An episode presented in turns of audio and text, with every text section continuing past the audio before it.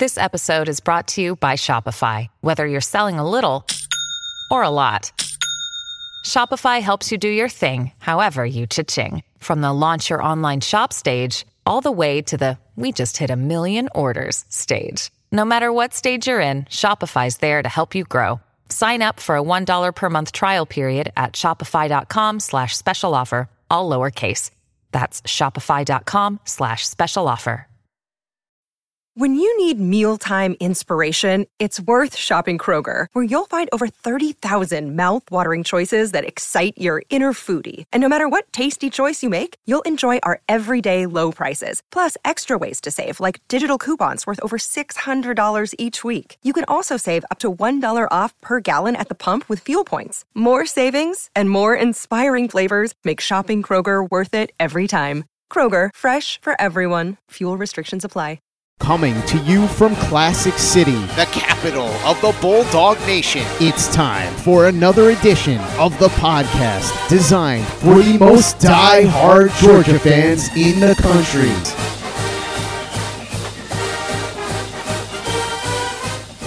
What's up, guys? Welcome back to another edition of the Glory UGA podcast, brought to you, of course, by our great friends at Alumni Hall. Make sure, guys, do yourself a favor, stop in today in store inside the Epps Bridge Shopping Center or online at alumnihall.com. They've got anything and everything that you could want with a Georgia G on it, guys. Any logo you want, any style you want, any brands you want, they've got it. Polos, t shirts, hats, stuff for your house, stuff for your car, whatever you are in the market for, Alumni Hall's got you covered, guys, because Alumni Hall is where the Bulldogs shop. All right, guys, I am your host, Tyler, and I know I said that we were done talking recruiting this summer. I know I promised you guys that we were, but I lied. And I'm sorry, guys, I really am. But we just wrapped up an epic recruiting run where we landed five commitments in nine days. Five commitments in nine days, guys. So, promises aside, it's kind of hard to not talk about that, to just go about our business and act like that did not just happen because it did. So we will get back to previewing the coming season on our next episode. This is just a one episode recruiting interlude, but today we've got some recruiting to talk about.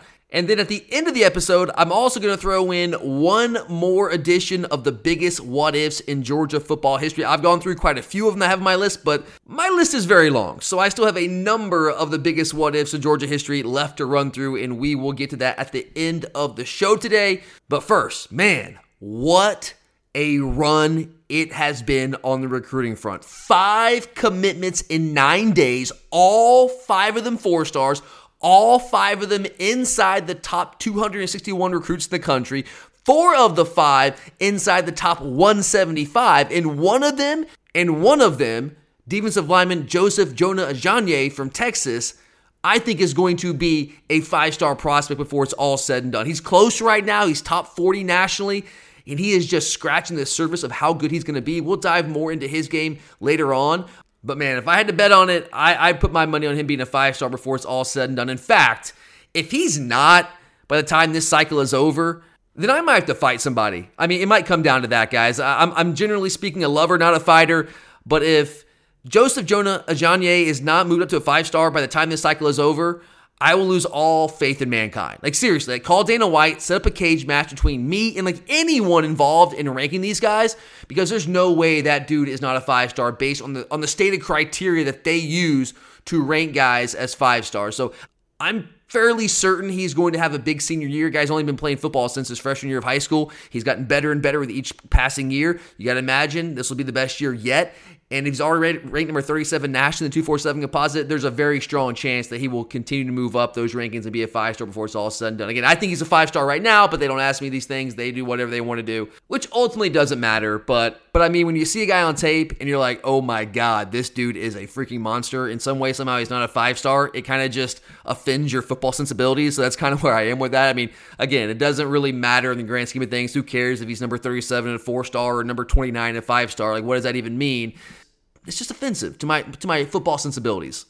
But we'll talk more about him a little bit later on in the show. But anyway, a huge nine day stretch. I mean, We could even call it a six commitment in 14 day stretch if you want to throw in Nnamdi Ogboko, committed back on June 25th. Big defensive lineman. He's going to play that zero tech nose guard position for us that Jordan Davis man so well and the Nas Stackhouse man fantastically for us last year. So if you throw him in there, it's actually six commitments in 14 days. And I know that some of y'all were getting worried there, man. I, know that you were. You watched us lose a few high profile battles. You watched Florida make a run into the top five. And of course, they're out there chirping on social media. And some of you start questioning, like, what's going on, man? Which that's become normal. That's become an annual rite of passage for Georgia fans this time of year. Every single summer for the past three or four years, the frantic questions about our recruiting fortunes come pouring in. People wondering if Kirby Smart's lost his touch. Are we falling behind? Why aren't we getting this guy? Why aren't we getting that guy? What's going on? And you would think that since we've had the number one class for a couple of months now, that those questions would have dried up this summer and it wouldn't have been a thing. But you would also have thought wrong. We still get a number of those questions, which I get it, guys. Like we're all invested, we all care. So when we have when there's a guy that we really want that we think can help us win another national title, and he not only spurns us but goes to a rival school, I, I understand how that can lead to some frustration and some concern. Absolutely. I will never fault any of you out there for caring. In fact, I think we should all care more about things that are important to us. But anyway, we talked about this concept a couple of weeks ago, one of our mailbag episodes, one of those recruiting mailbags, I was asked about our recruiting momentum and how we had kind of stalled and when can we expect to get some of that momentum back or are we going to fall behind here? What's going with Florida jumping up? Like when when is it going to be our turn again? And I told you guys on that episode to not worry because July was going to be a massive month for Georgia recruiting. And this, my friends, is exactly what I was talking about. And let me just go ahead and throw this out there while we're on the topic. It's only July 9th, guys. You might be thinking, man, how could there possibly be more? Trust me, there is more to come. In fact, I would dare to say the biggest splash, or should I say, biggest splashes, have yet to be made this month. Just put that in your back pocket. But anyway, let's talk about these commitments. If you listen to this podcast, I know you are dialed in. This podcast is not for the faint of heart. This is not for casual fans. This is for you guys, the most diehard Georgia fans out there. That's who we produce this podcast for. That is our target audience. It is you guys. So I know that you already know that all four, so we got five commitments in the past nine days. Four of them are offensive line commitments. And I know that you know that. And I also know that you know that these are massive dudes along the offensive line. Let me just run through these numbers again for you guys. Michael Uini, 6'7, 290. He's probably the smallest, not probably is the lightest of the group. Daniel Calhoun, 6'6 and a half, 355. Nyier Daniels, 6'8, 340. Marquise Easley, 6'5 and a half, 335. Again, all Four of those guys inside the top 261 nationally. Uini, number 145 nationally. Daniel Calhoun's the highest rated at number 97. Nyier Daniels at 168 and Marquise Easley at 261. And guys, these players are from all over the country. You got one guy, Calhoun's from Georgia. He goes to Walton. You got Uini, who is from Texas. You got Easley, who's from Illinois. You got Daniels, who's from New Jersey. Fran Brown paying off. We're getting big time offensive linemen from all over the country. And again, they are massive guys. And then you throw in Nnamdi Ogboko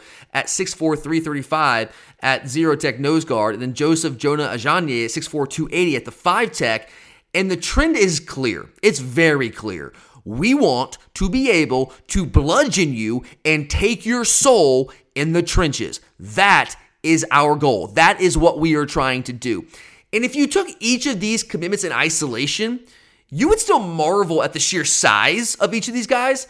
I mean, really, when you look at these guys and you just think about it, if you've ever been around any of these guys in person, like stood next to them, it's really hard to imagine that they and we mere mortals are of the same species. It just doesn't seem like we belong on the same planet. it's, it's just weird because they're just so much bigger than the average person. But again, I think when you look at these commitments, each of these guys in isolation, you just look at him and say, oh my God, it's another huge dude. But when looked upon collectively, when you take all these guys as a whole, you gain insight into exactly how we have been able to separate from the rest of the pack in college football to the point that we have reeled off back to back national titles and are the odds on favorite to win an unprecedented third consecutive college football title this year. That's my biggest takeaway from this epic nine day run or this epic two week run, if you want to throw in Ogboko. That's what it highlights for me. It highlights why we are in the position that we are in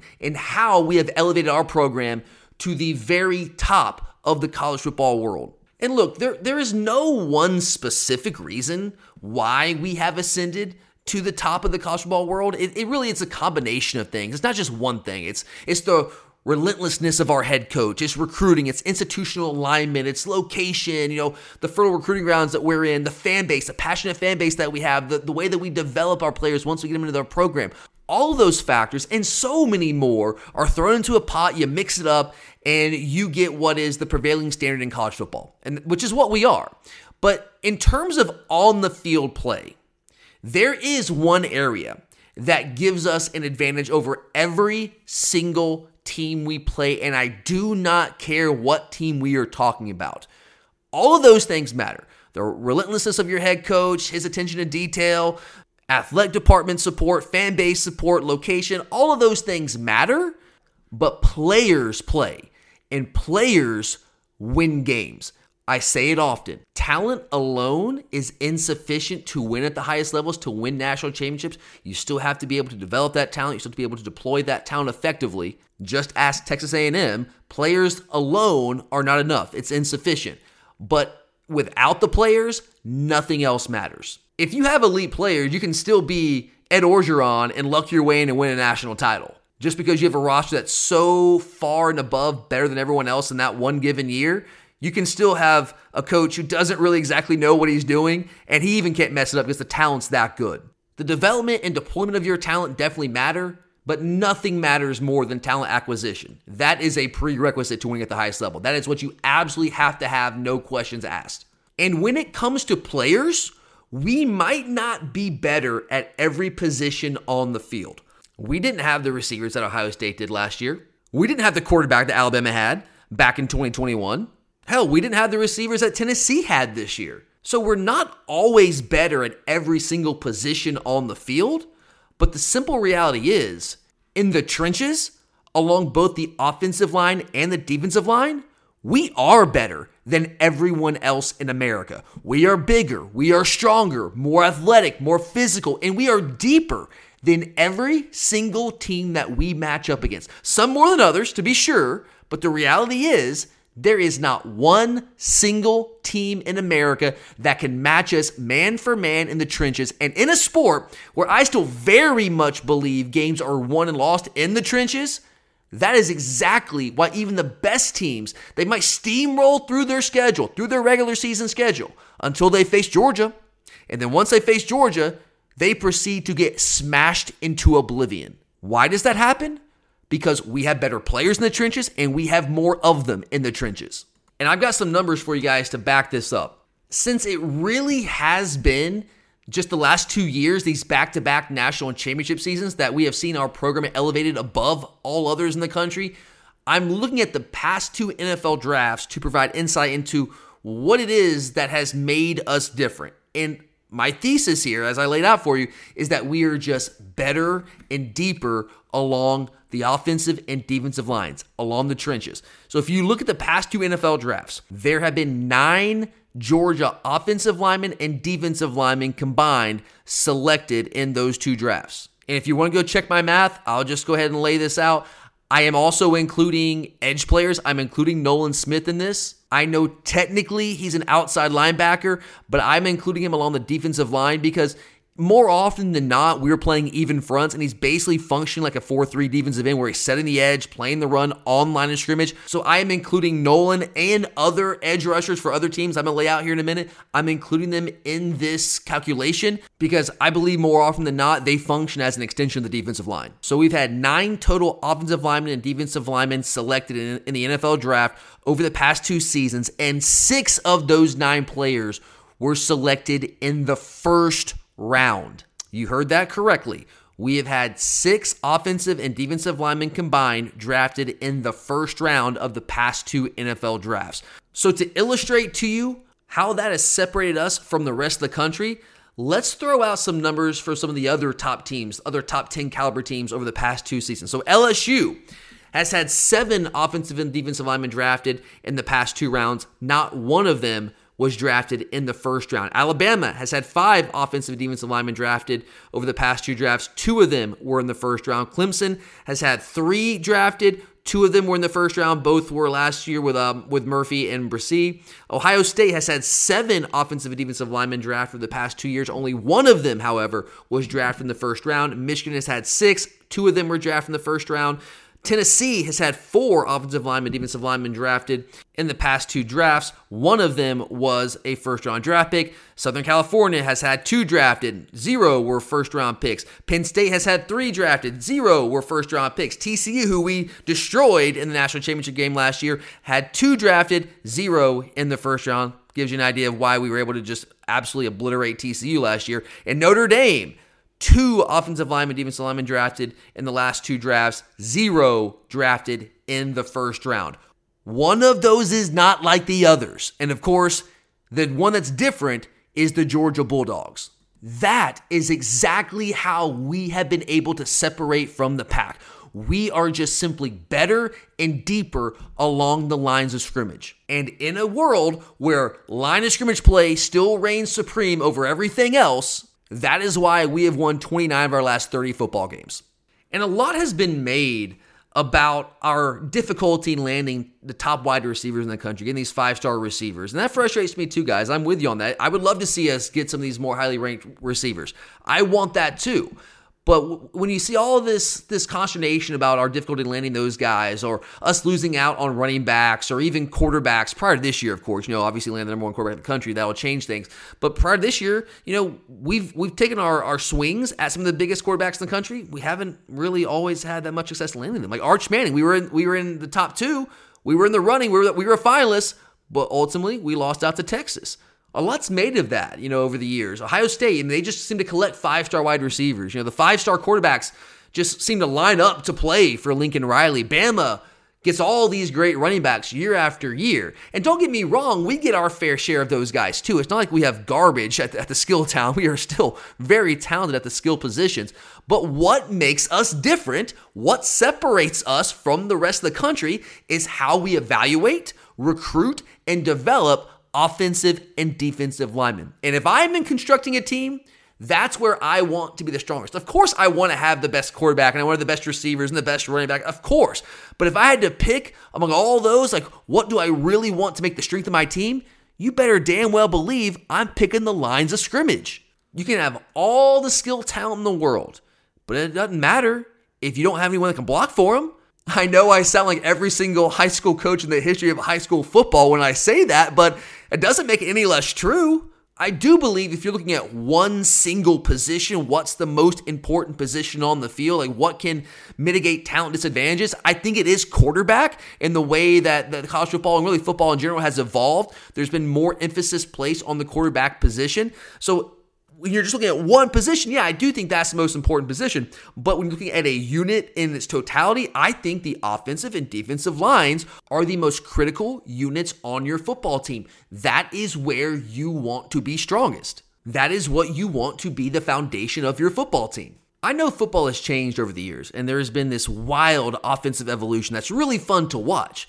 But at the core of the game, it's still about lining up and being able to whip the man in front of you. And that is quite simply what we are able to do better than any team in America. I mean, if you think about it, guys, the list of teams that can realistically beat us if we play our A game is very, very small. I'm talking maybe, maybe one to two teams deep in a given year, maybe one to two teams. And the reason is our dominance along the lines of scrimmage it just simply leaves a team with fewer options to beat us. I've told you guys this a thousand times.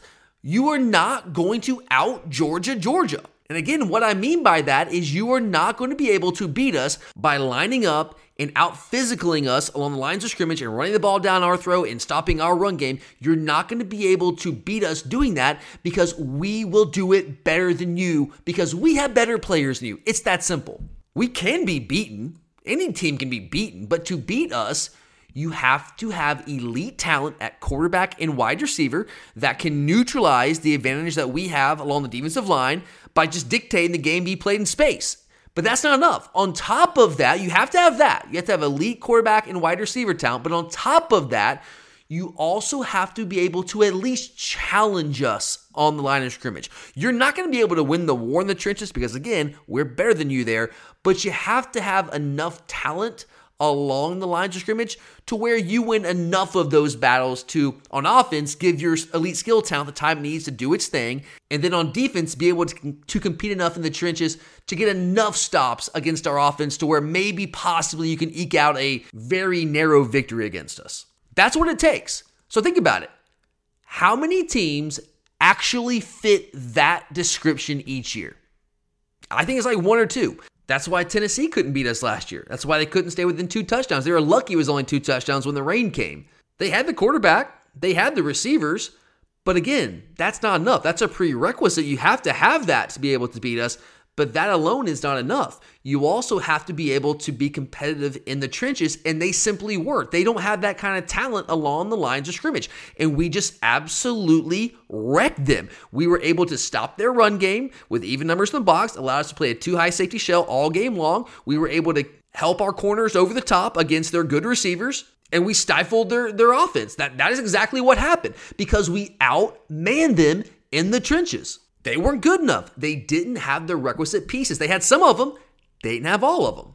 Alabama in 2021 in the SEC championship game they had what it took, right? They had the elite receivers, the elite quarterback. We know that. Bryce Young, number one overall pick in the draft. And they were competitive enough in the trenches. They have enough talent in the trenches to where they could at least compete with us and win enough of those battles to allow their elite skill talent to be able to go out and win that football game. Obviously, it didn't happen that way in the national championship game, but they were good enough in that one game setting to get that done. Ohio State had elite talent at receiver and at quarterback. They were good enough on the defensive and offensive lines to be competitive with us. They just weren't quite good enough to get it done. They were close. That's why they were able to come close to because they had most of the pieces of what it took to at least give us a run for our money, which they did. But who else was going to be able to, to do that to us last year? Who else was going to be able to push us that much? I don't think Alabama would have. No, not they didn't. They did not have the offensive and defensive lines last year. They didn't have the receivers last year to be able to do that. They had the quarterback, and that was about it. That's not enough. Bryce Young's awesome, not enough on his own. We, again, we saw what happened with Tennessee, and then poor TCU, we uh, wiped off the face of the earth. We would have steamrolled Michigan just like we did in 2021 because they would have tried to out Georgia, Georgia, and it would not have worked again. Clemson could have competed on the defensive line, not on the offensive line, though they couldn't hold up against our defensive front. And they didn't have the talent at quarterback or receiver to get the job done. That's why I was salivating over the opportunity to be able to hopefully play them in the Peach Bowl. Didn't work out because they lost to South Carolina, a team that we beat by 41 points. LSU, we saw what happened there. They didn't have enough of the time. They didn't have enough of the players on the offensive and defensive lines. Quarterback was good. Was he elite? I don't know if he was elite. Uh, receivers were good, maybe not quite elite last year. So again, how long was that list? I think it was one team deep. I think Ohio State was the only team that could have really pushed us the way that they did. And going into this year, I think it's again one to two teams deep.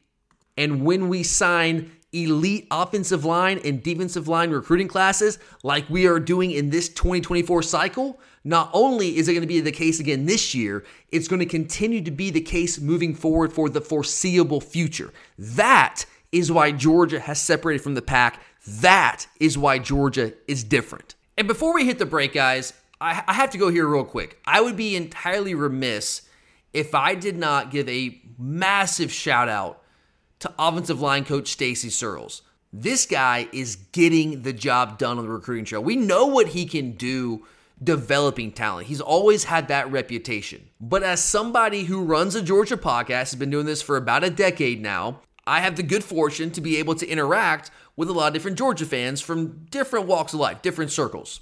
I certainly can't speak for every Georgia fan, but I do interact with a lot of Georgia fans on a daily basis. I, I mean, I live in Athens too, so there's, there's that on top of all of it. So I feel like I'm pretty well positioned to have a, a good feeling on how the average Georgia fan felt about the Stacy Searels hire when Matt Luke decided to step down. There are a lot of people out there that were highly skeptical of that hire. And the one criticism above all others of Stacy Searels and that hire was his recruiting ability. there were a lot of Georgia fans that felt like he simply could not keep up the pace on the recruiting front, not the way that Sam Pittman and the way that Matt Luke were able to do. And then there sure were some people that questioned his ability as, a, as an offensive line coach, like actually developing talent. They were going back to his time here at Georgia and say, oh man, our offensive lines weren't that great back then. And my argument always was, well, he was also working with a different type of player. That was a different caliber of player that he's going to have access to here at Georgia. And honestly, I felt like there was too much made of that. I felt like he was a good offensive line coach, a good developer while he was here. He just didn't have that type of talent that he that I knew he was going to have when he came to Georgia. But I will say, I was not like a thousand percent in on the Stacy Searels hire. I was more in a wait and see mode because it, it is true that prior to his time here under Kirby Smart, he was never seen as like an ace recruiter. He never had that reputation. And I have always felt since Kirby Smart's gotten here, again, as I said throughout this and this entire segment so far, that our strength along the lines of scrimmage was what made us stand out. And if our offensive line recruiting fell off, well, maybe we would take a, slight step back as a program because that would take away one of the greatest strengths of our entire team and really degrade the foundation upon which Kirby Smart's program has been built on. So I did have some level of concern there, but I wasn't like convinced that he couldn't get the job done. There were a lot of Georgia fans that were just convinced like he is not the answer. He can't get the job done. It's a terrible hire. That wasn't so much me. I was more wait and see. I wasn't ecstatic about it. I wasn't freaking out about it. I was kind of just like, okay, let's let's see what this guy can do. And my my thought process behind that was this is a different Georgia program. Where we are right now is very different from where we were when he was here previously under Mark Richt.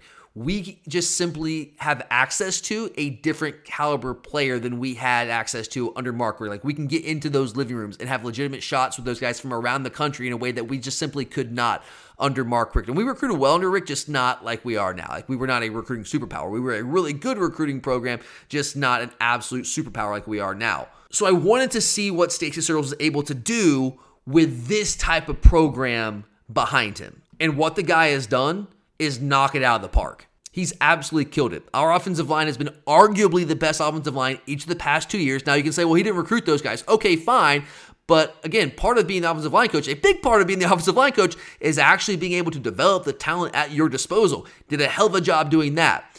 And then as to the recruiting question, lands five star Monroe Freeling last year, was able to shore up Amarius Mims, and then has put together this monster offensive line class this year. So a massive shout out to Stacy Searels for answering all the questions and shutting up all the haters. Hey, it's Kaley Cuoco for Priceline. Ready to go to your happy place for a happy price? Well, why didn't you say so? Just download the Priceline app right now and save up to 60% on hotels. So, whether it's Cousin Kevin's Kazoo concert in Kansas City, go Kevin, or Becky's Bachelorette Bash in Bermuda, you never have to miss a trip ever again. So, download the Priceline app today. Your savings are waiting Go to your happy place for a happy price. Go to your happy price, Priceline. With threats to our nation waiting around every corner, adaptability is more important than ever. When conditions change without notice, quick strategic thinking is crucial. And with obstacles consistently impending, determination is essential in overcoming them. It's this willingness, decisiveness, and resilience that sets Marines apart. With our fighting spirit, we don't just fight battles we win them. Marines are the constant our nation counts on to fight the unknown. And through adaptable problem solving, we do just that. Learn more at marines.com. Another day is here, and you're ready for it. What to wear? Check. Breakfast, lunch, and dinner? Check. Planning for what's next and how to save for it? That's where Bank of America can help. For your financial to dos, Bank of America has experts ready to help get you closer to your goals. Get started at one of our local financial centers or 24 7 in our mobile banking app. Find a location near you at bankofamerica.com slash talk to us. What would you like the power to do? Mobile banking requires downloading the app and is only available for select devices. Message and data rates may apply. Bank of America and a member FDIC. All right, guys. So that was kind of my big picture takeaway from this epic recruiting run of the past two weeks. But now, for the next few minutes, I want to dive a little bit deeper into some of the actual prospects that we land, like the individual players themselves. And I want to start with Joseph Jonah Ajonye. I know I've talked a lot about the offensive lineman, but I want to focus on this guy for a few minutes because I am absolutely fascinated by this guy. It's really just an awesome story. So, right now, let's give you his numbers right now. So, he's 6'4, 275, 280, depending on what recruiting service you look at and what they have his measurables listed as, but somewhere in that range 275, 280. He is the number 37 player overall nationally, 247 composite, rated as number six defensive lineman in the country. He's out of Oak Ridge High School in Conroe, Texas. But here's what makes this story fascinating this guy is Nigerian born. He has only been playing football since his freshman year of high school. So he's been playing football for three seasons.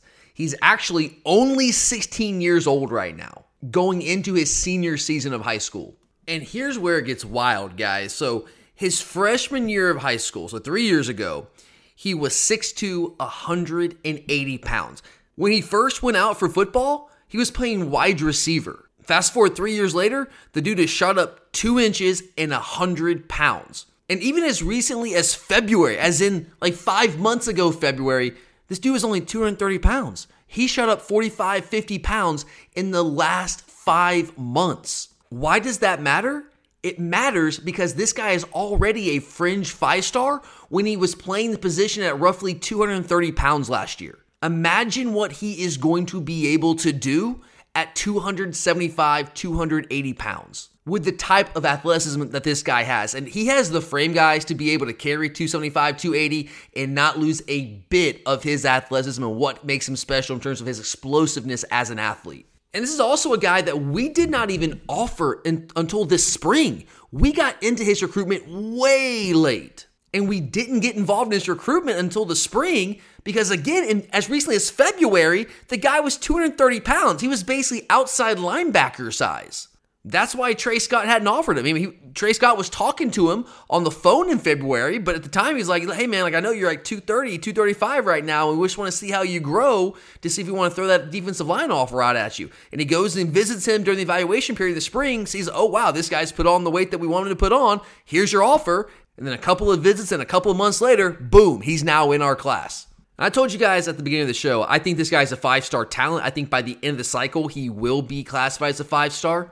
I think he's going to have a monster year this year with the size that he's put on, with his athleticism at that position. He's also an Under Armour All American, so he's going to have that full week of Under Armour practices where all those different recruiting writers are going to be assembled. They're going to be watching him at practice, they're going to be watching him during the game, and going to see up close and personal what this guy has to offer. It's more than just seeing his tape. I think his tape is good enough to be five star stats. When they see him in person at 280 doing things that he's going to be able to do, I think that he is going to blow their minds and he's going to shoot up the rankings even more. I think he could be a top 30 player by the time it's all said and done, if not even higher than that. But when you watch this guy on tape, and that's all I have to go off of right now, I've not seen this guy in person. He plays in Texas, so all I've got is the tape. But when you watch him on tape at 230 pounds last year, you see a guy that is just oozing with raw ability. He is super long, very, very athletic, really explosive with that first step quickness. And probably the one thing that I love most about him is his motor. He is absolutely relentless out there on the football field. He never stops. He never stops rushing the passer. If the ball goes away from the opposite side of the field, he is going to turn and chase that ball. You guys that, that played football back in high school, right? You remember the, the old pursuit drill? Well, he would win the pursuit drill every single time because all the dude does is hustle. He does not care where the ball is. He is going to find that ball and he is going to arrive there with bad intentions. Right now, he's not super advanced from a technical standpoint, which kind of makes sense, right? You wouldn't expect him to be because again, this is a guy that has only been playing football for 3 years. That has only been playing that position for a couple of seasons. So it will take some time to refine that skill set, but that's something that you can be taught. Like those are the things that you expect to have to coach guys up with once they get to, to college. You can't teach the athleticism, you can't teach the size, the explosiveness that this guy has. And when you have that type of size and athleticism combination, that gives you a lot of position versatility. Ostensibly, we were recruiting him as like a five tech guy. He's gonna play like the four eye, four, and five tech defensive end for us. Which, if you're not familiar with what that means, four eye means inside shoulder of the of the offensive tackle. Four means head up the offensive tackle. Five means outside shoulder of the offensive tackle. Basically, he's being recruited to be Travon Walker. He's going to play that spot for us, but situationally, he's also a guy that you can slide down and have him play on the interior as like a three tech guy, which is what Jalen Carter played for us last year it depends on what his playing weight's ultimately going to be. Uh, he says he wants to stay around 280, 285, and if that's where he stays in college, then he can't be an every down three tech guy. He just won't have the size to be able to do that consistently down in and down out. But situationally, when it's obvious passing downs, we want to bring our dime package in. Absolutely, you can put him down as a three tech guy and just have him rush the passer, which again is what we did with Travon Walker. But bottom line, he is a bananas athlete with insane length and a crazy high motor. He is a perfect fit for our defense.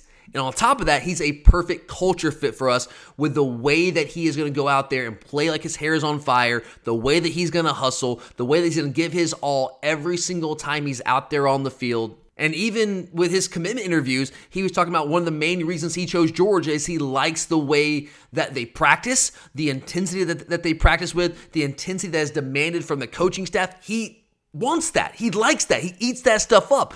When you have a player that is looking for that type of coaching and that type of environment that to go along with his physical skills, you have a dude that is going to be a big time player for us. And I have very little doubt in my mind that Joseph Jonah Ajonye is going to be a big time player on our defense.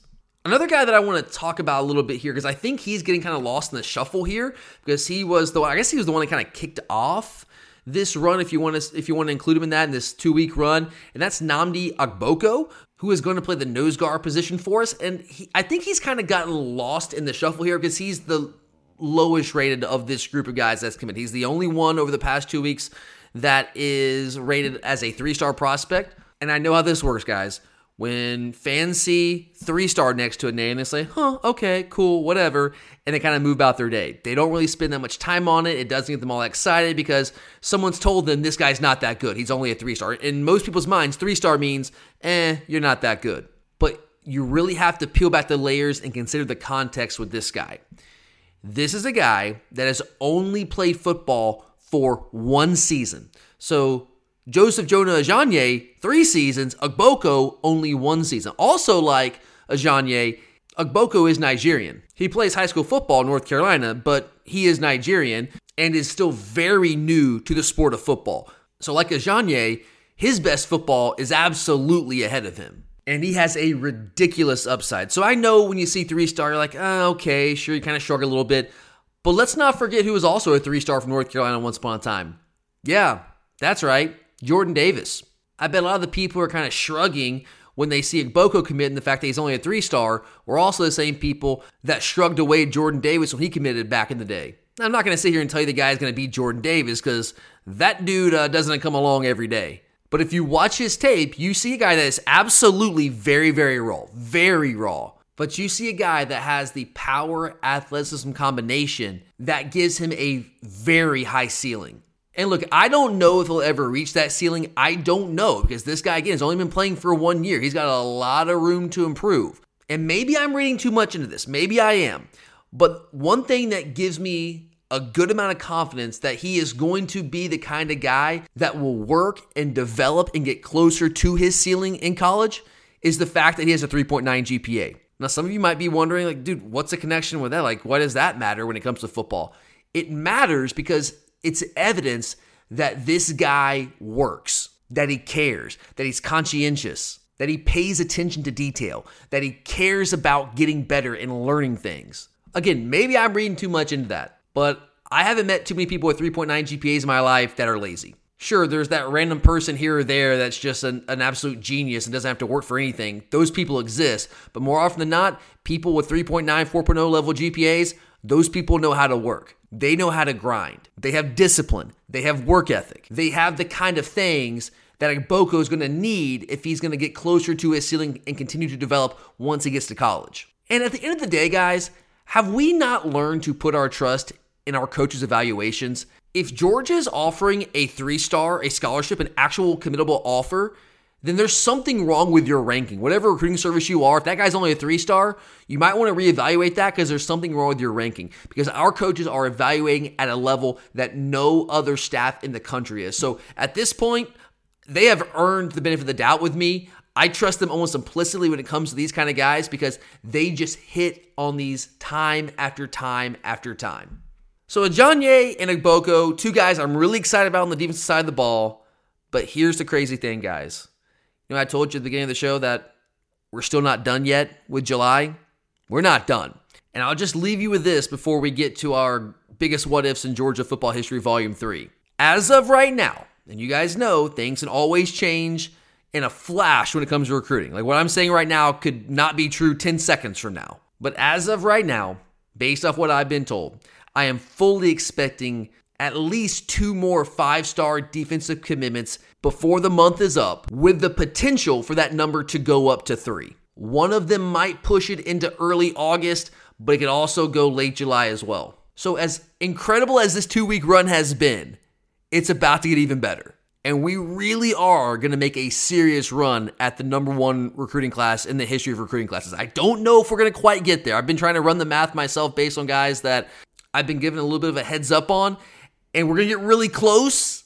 I just don't know if we're going to quite, because we had to hit 333. I don't know if we're going to quite hit that number. It really ultimately is going to come down to how many guys do we take. Do we take 32? Do we take 33? If we get to 32, 33, and it's the right guys, the guys that right now I project us to land, we've got a legitimate shot. And man, that's uh that's crazy. It's crazy, man. I knew this class was going to be an epic recruiting class, come off back-to-back national titles, but I didn't know it'd be this good.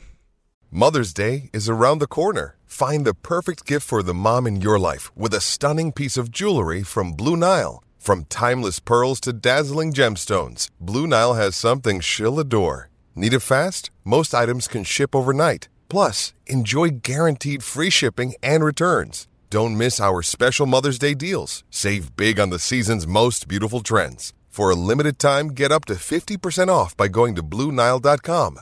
That's BlueNile.com. All right, guys, let's wrap things up here today with another edition of the greatest what ifs in Georgia football history. This has been a really popular segment that we've done a couple of times.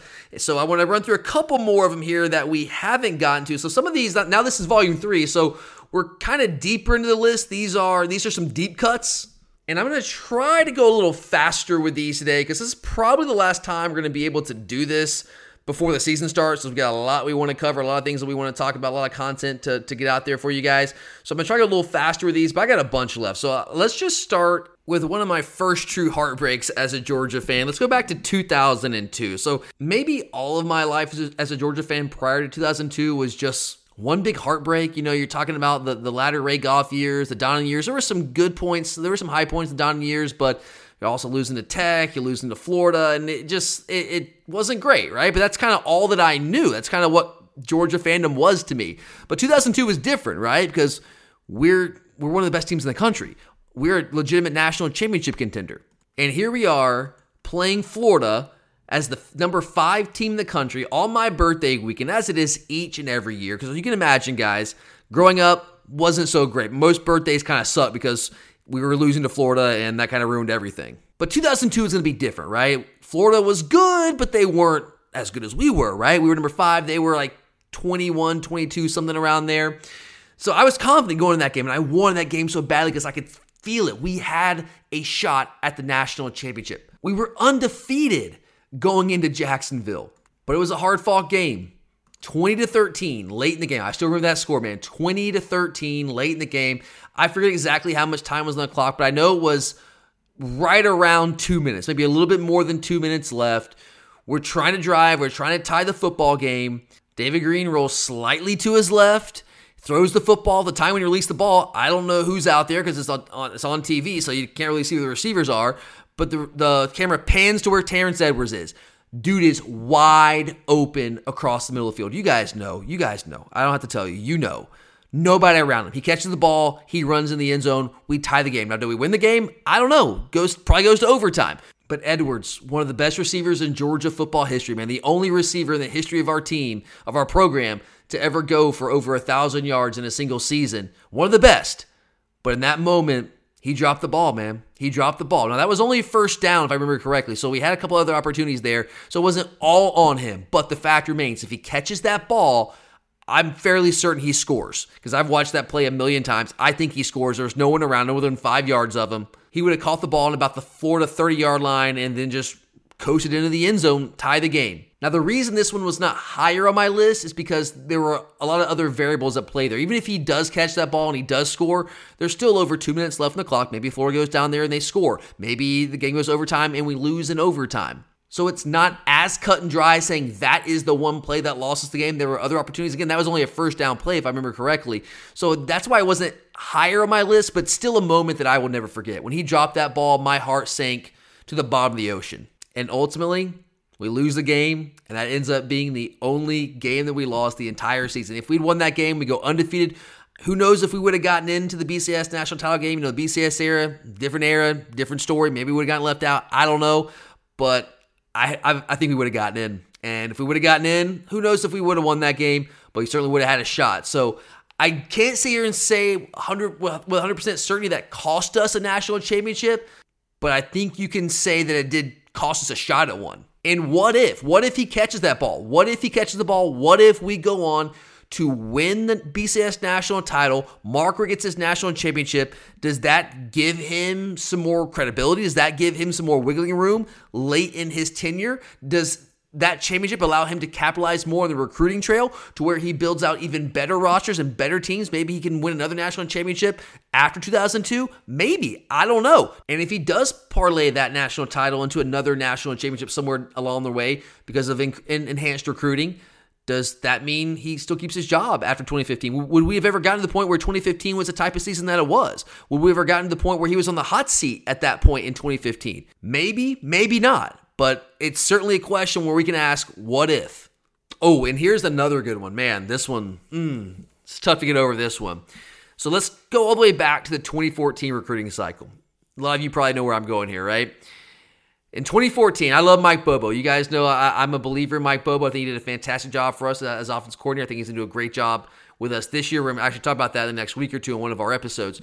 But this is one that Mike got wrong. Back in 2014, we prioritized Brice Ramsey at quarterback over Deshaun Watson, who was from just down the road, Gainesville High School. I mean, Brice's Brice Ramsey was a, was a Georgia prospect. He was down in Camden County though, in South Georgia. Not that that should matter, but what should matter is that Deshaun Watson was clearly the better prospect. Now, there has been some revisionist history to a degree with this. Deshaun Watson was not a five star prospect. I don't know if people realize that. I think there's this there's this idea that that Watson was like the this top 10 caliber quarterback that we just completely shunned and just didn't want anything to do with. Like he was a fairly highly rated guy. He was like a top 50 guy, but he wasn't like a consensus number one overall quarterback. And neither was Ramsey, but Ramsey was rated at a comparable level to where Deshaun Watson was, but I don't care about that. The evaluation was off clearly we know that Deshaun Watson was the better player. I mean, Brice Ramsey never did Brice ever start a game for us? I don't think Brice ever actually started a game for us. And then we know what Deshaun Watson went on to do at Clemson, where he elevated that program to a level that they had never seen before in the history of their program. So, what if we sign Deshaun Watson? Does Mark Richt win a championship with Deshaun Watson? Do we do what Clemson did with Deshaun Watson? It's like, was Clemson at really that much of a higher level than we were before they signed Deshaun Watson? I mean, yeah, they beat us in 2013. We beat them at home in 2014. That was a game where Nick Chubb, his freshman years, he runs out of his shoe, runs for a touchdown. So Georgia and Clemson were at very comparable levels at that point in time. But once Clemson signs Deshaun Watson in 2014, the rest is history. It changes the face of their program. If we would have signed Watson, who's to say that we couldn't have won national titles with him? Because again, Georgia and Clemson were at very similar levels at that point. Deshaun Watson just put Clemson over the top. Would he have put us over the top? Like, what if? What if we had signed Deshaun Watson? What if we had not waited to get in on, on Deshaun Watson? What if we hadn't prioritized Brice Ramsey? If we get Deshaun Watson, I don't think Mark gets fired. I think we would probably win a national championship. I think he was that good. I don't think he gets fired in 2015. If he doesn't get fired in 2015, does Kirby ever come? Do we ever win the back to back titles in 21 and 22? Like it just changes. It would rewrite history. That's what would happen. Like if we would have signed Deshaun Watson, it would have absolutely rewritten history. I think we would have won national titles, so it all would have been great regardless. But what else would have changed? I mean, Kirby Smart would probably be coaching at South Carolina right now. Where would South Carolina be as a program? Hell, where would Clemson be? Would Clemson have ever been able to, to sign Trevor Lawrence if they didn't have Deshaun Watson prior to that to show him what they could do with a top level quarterback? And if Deshaun Watson had come to Georgia and we, we win a national title with him, Trevor Lawrence would have had no reason to commit to Clemson. And it came down to us and Clemson as his final two. He chooses Clemson. So would it have been Deshaun Watson, Trevor Lawrence in Georgia uniforms? What if, man? Here's another what if. Now, this is a huge deep cut. This is a big time deep cut.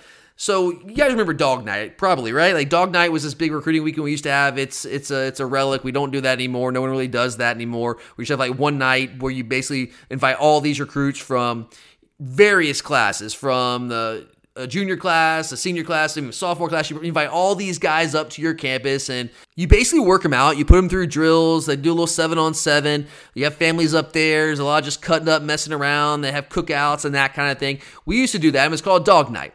Well, the dog night where Trevor Lawrence came up there, I think it was the 20, it was going to the 2015. So I guess, I guess it's going to the 2015 season. So I guess that was the 2015 dog night. I remember because I was there.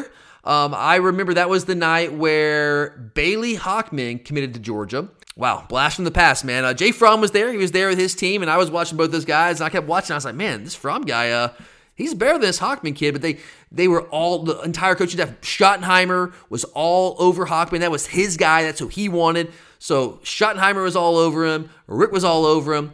And while they were busy just giving all this love to to Bailey Hockman, and it's not Bailey Hockman's fault, while they were giving all that love to him, there's one guy that they just completely ignored that night. And that guy's name was Trevor Lawrence. Now, he wasn't the Trevor Lawrence that we know now. He was only a freshman, but you could still see the talent that he had as a freshman. And we just completely ignored him that night. Not, not a coach that I know of actually spoke to the kid. And it absolutely rubbed him and his family the wrong way, as it should have. And so, even though that staff was gone and Kirby Smart's in with a whole new group, a whole new regime at Georgia, they never forgot that night. Trevor never forgot it. The family never forgot it. And I don't want, I don't want to sit here and say for beyond a shadow of a doubt like that was the deciding factor between Georgia and Clemson, but it certainly did not help our chances. It put us behind the eight ball. And Kirby made up a lot of ground, man. Like it was a miracle that we were able to even get to the, as close as we did.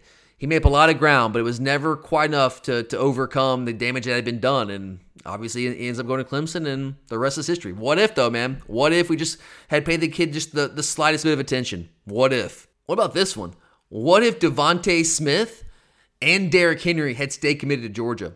Let's not forget that, guys. Let's go back a couple years, right? DeVonta Smith, once upon a time, Georgia commit. Yeah, I'm talking about Heisman Trophy winner DeVonta Smith. Was a Georgia commitment. Then decommits, goes to Alabama. Same thing with Derrick Henry. Georgia commit, decommits, goes to Alabama. Both those guys going to win national championships. Now, would they have put us over the top and won national championships? I think so. I think definitely DeVonta Smith. I, I, I think that we probably beat Alabama in 2018, that national championship game, if it wasn't for DeVonta Smith, if he flipped teams, right? Like, I think we probably win that game. What if, man? Like, I, I definitely think about some of those guys that we missed. Like, we, we recruit so well, but man, there's some big high profile misses that we've had over the years, and it just hurts when you have both those guys on your commit list at one point, and then boom, they go to Alabama and they win national championships there. That hurts, man. That hurts. What if? What if those guys would have come to Georgia? What if they would have stuck to their commitments? Uh, how about this one? A little bit more recent. What if JT Daniels lat had not flared up? Like, what if that lat injury early in 2021 had never flared up? Like, if, if JT finishes that entire year with no injuries, do we win a national championship? Do we? Our defense still would have been dominant. The defense wouldn't have changed. But would JT have led to a national title? I, I, I think a lot of people probably still say yes based on how he finished the, the 2020 season. But I don't know, man. I don't know. Like Stetson's mobility really helped us in a lot of situations, a lot of games that season. Stetson was a gamer. This one wasn't as high on my list because again, like I, I can't sit here and say with 100% certainty that we would not have won the national title if JT would have been our quarterback that whole year. He was the quarterback for a reason coming into the year, right? And we saw what he was able to do, how he elevated the offense at the end of 2020. So there's some reason to believe that, yeah, maybe we could have still won the national title with him. But I don't know. I mean, this is a guy that's playing at Rice at this point. But let's say even if we do win the national championship with JT, he probably goes pro after that, right? He probably had a good enough year and been high profile enough after the national title where he wants to try his hand at the NFL draft and see what happens, right? Well, Stetson would have never started in 2020 in 2021.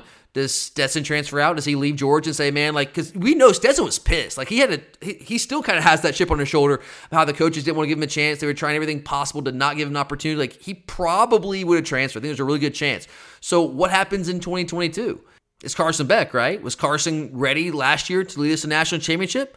Maybe I don't know. Like we don't know. Like this is one that doesn't have a firm answer. That's why it's a little lower on my list. It's just kind of fun one to think about. Like what if? Like what if JT had never gotten hurt? What if that lat had never flared up? Stetson would have never played in 2021, which means he probably would have transferred out. He would have been on the team in 2022. Maybe we win the title in 2021, but do we win it again in 2022? I don't know because our defense was good last year, but Stetson was a far bigger factor in our success last year than he was in 2021. So I don't know if we win a national title last year if Stetson's not on the team. So maybe it all kind of worked out for the best there. But just that's just a, a fun what if. And I'll leave you guys with this one. This was not exactly Georgia specific, but I think it would definitely have affected our program. What if Nick Saban had been true to his word back in, in 2006, 2007, and not actually taken the Alabama job? What if he actually would have stayed with the Miami Dolphins? Think about how that would have rewritten college football history. I mean, just think about that, guys. I mean, how many national titles would we, would we have won? Think about like how many times was Bama the impediment right directly in our way of winning national championship? Definitely the 2017 national championship. I guess the 2018 national t- national title game, but 2017 national championship.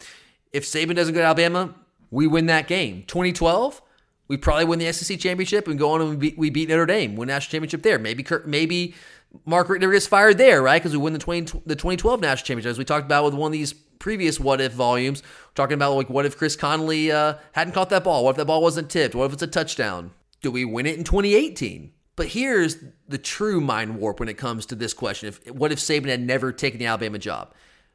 But if if Saban had never taken the Alabama job, would Kirby Smart have ever ended up at Georgia?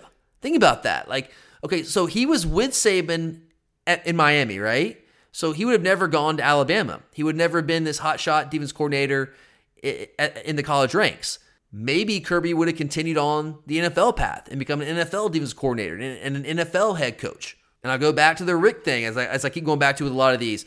If Saban never comes to Alabama, I think Richt has a legitimate shot to get at least one national championship there.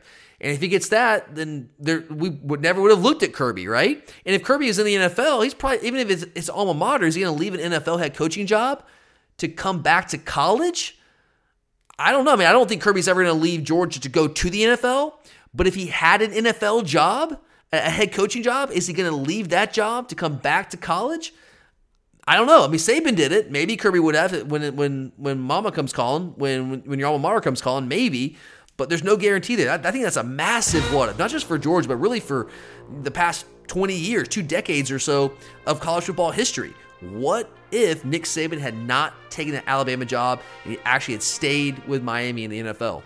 But all right, guys, that is all I've got for you here today. We'll be back on the preview train later this week. I appreciate you guys just humoring me here with this brief recruiting interlude. I had to, guys. We had to talk about it. There's too much going on, too many commitments, too many big developments for us not to cover it. But uh, I appreciate it, guys. Thank you for being here. I'm Tyler, and as always, go dogs.